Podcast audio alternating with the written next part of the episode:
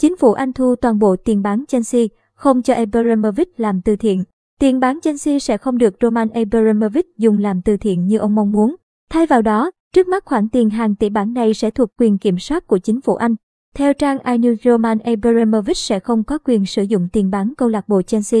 Ngay cả khi nhà tài phiệt người Nga đã quyết định dùng toàn bộ số tiền này để giúp đỡ nạn nhân của các vụ xung đột đang diễn ra tại Ukraine. Lý do bởi chính phủ Anh sẽ có tiếng nói cuối cùng về việc số tiền thu được từ việc bán Chelsea sẽ đi về đâu. Trang iNews giải thích rằng sở dĩ phía Anh làm vậy là bởi họ muốn đề phòng trường hợp nguồn tiền bán Chelsea thông qua những lớp ngụy trang nào đó được chạy vào túi người Nga. Theo đó, ở thương vụ chuyển chủ cho Chelsea thì khi người trúng thầu được chọn, đề xuất sẽ này được kiểm duyệt bởi chính phủ Anh. Tiền gửi vào tài khoản của bên thứ ba sẽ bị Bộ Tài chính Anh đóng băng theo quy định. iNews cũng cho biết, Abramovich không thể nhận bất kỳ xu nào từ việc bán câu lạc bộ Chelsea.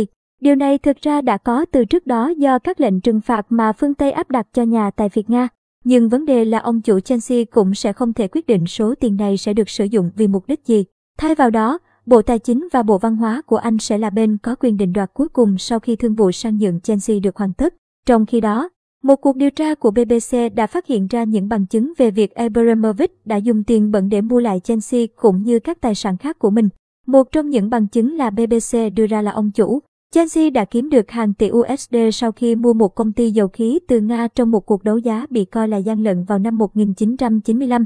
Song, các luật sư của nhà tài phiệt này đã bác bỏ mọi bằng chứng mà BBC đưa ra. Họ khẳng định rằng không có cơ sở để cáo buộc thân chủ của mình.